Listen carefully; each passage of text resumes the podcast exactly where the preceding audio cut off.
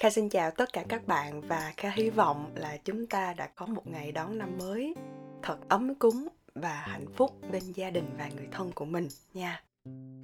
Kha cảm ơn các bạn đã đồng hành cùng với mình trong suốt một năm vừa qua. Và ngày hôm nay sẽ là tập bắt đầu cho mùa thứ ba năm 2021 và năm nay Kha sẽ cố gắng ra hơn 50 tập và có một dự định khác nữa sẽ được bật mí cho các bạn vào những tập sau, khi mà mọi thứ đã sẵn sàng.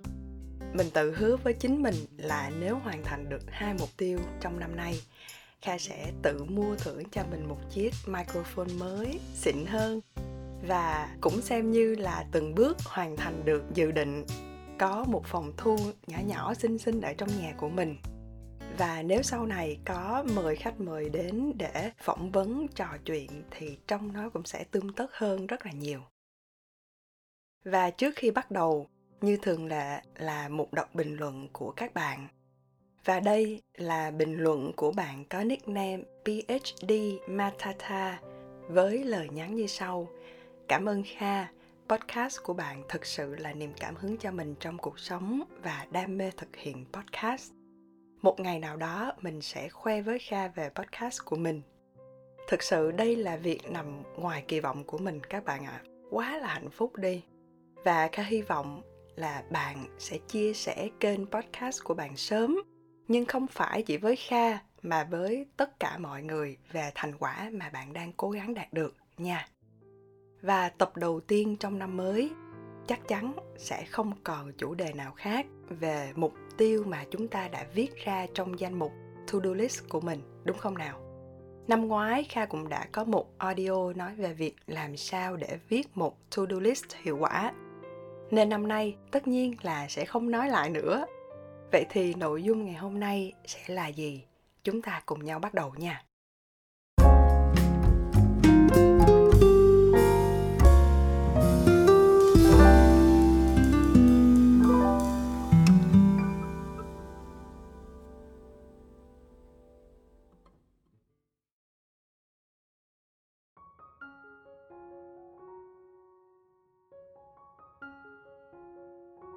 Nói về việc chuẩn bị cho năm mới. Thực ra mỗi người sẽ có một quan điểm riêng cho chính mình. Sẵn tiện nói về mỗi người có một quan điểm mỗi người có một cách nhìn. Kha nhớ có một câu chuyện mà kha muốn chia sẻ ngắn gọn ở đây với các bạn. Có lần kha đi mua đồng hồ và cái cổ tay của mình á, thì nó rất là nhỏ. Thế nên kha mới nhờ anh nhân viên là không biết anh làm sao đó thì làm miễn là khai đeo vừa nó, thì ok. Ảnh nghe thế ảnh mới quay lại nói với mình là, nếu mà kha muốn đeo vừa cái đồng hồ này á, thì tại sao kha không nghĩ đến việc về ăn bồi bổ thêm thịt, cá, trứng, sữa gì đó cho người nó mọc ra một chút xíu, dẫn tới cái cổ tay của mình nó cũng sẽ được to ra hơn và chắc chắn sẽ đeo vừa cái dây này. Kha có một chút hơi sững lại mà buồn cười nữa thực ra thấy nó cũng khá là hợp lý, đúng không ạ? Vậy nên kha mới nói là mỗi người sẽ có một góc nhìn, chủ yếu là mình đang ở cái góc nào mà thôi. Quay trở lại với cái to do list. Người thì cho rằng một danh sách với những cái gạch đầu dòng chẳng giúp ích được gì cho mình cả. Hoặc cũng có những ý kiến cho rằng to do list chỉ là những việc xào đi xào lại của năm cũ hoặc là thậm chí những năm cũ hơn nữa. Nhưng đối với một vài người to-do list lại giúp họ hệ thống hóa được những việc mà họ muốn hoàn thành trong năm đó.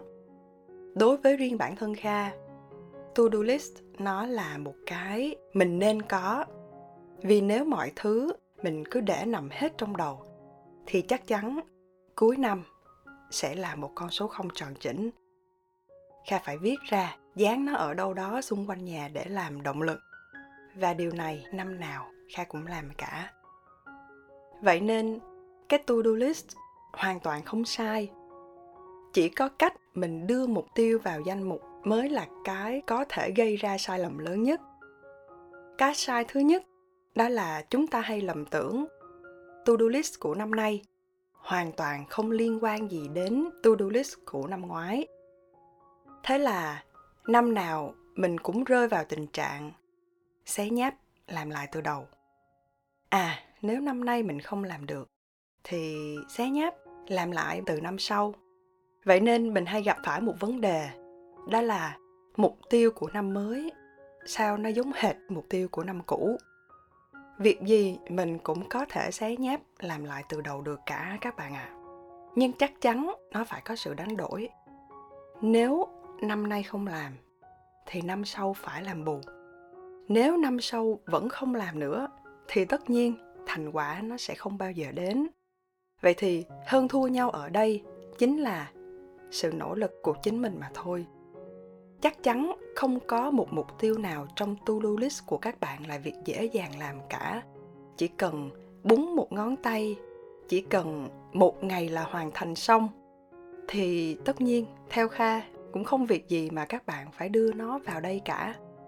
Vậy thì, trong một quãng đường dài, một hành trình dài, để đạt được 100% thành quả, với sự nỗ lực của mình, bạn đã đạt được bao nhiêu phần trăm qua mỗi năm?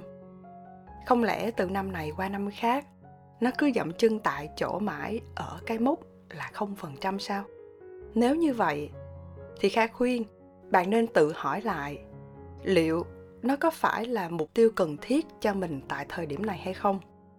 Nếu không bạn nên loại hoàn toàn ra khỏi to do list.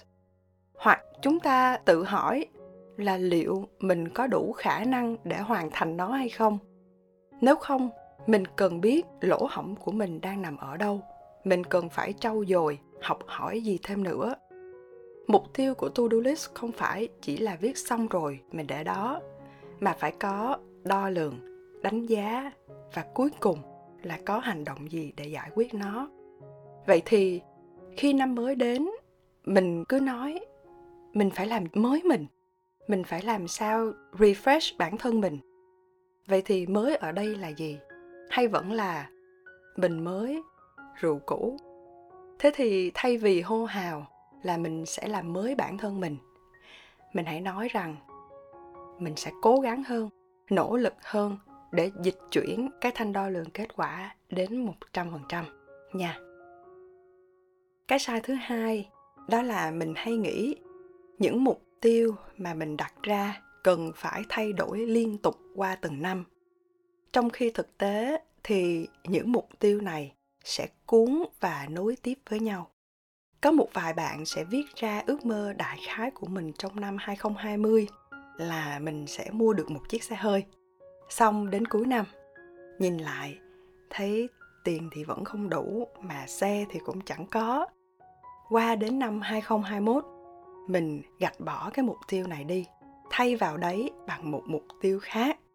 Đó là năm nay tôi sẽ mua được một căn nhà.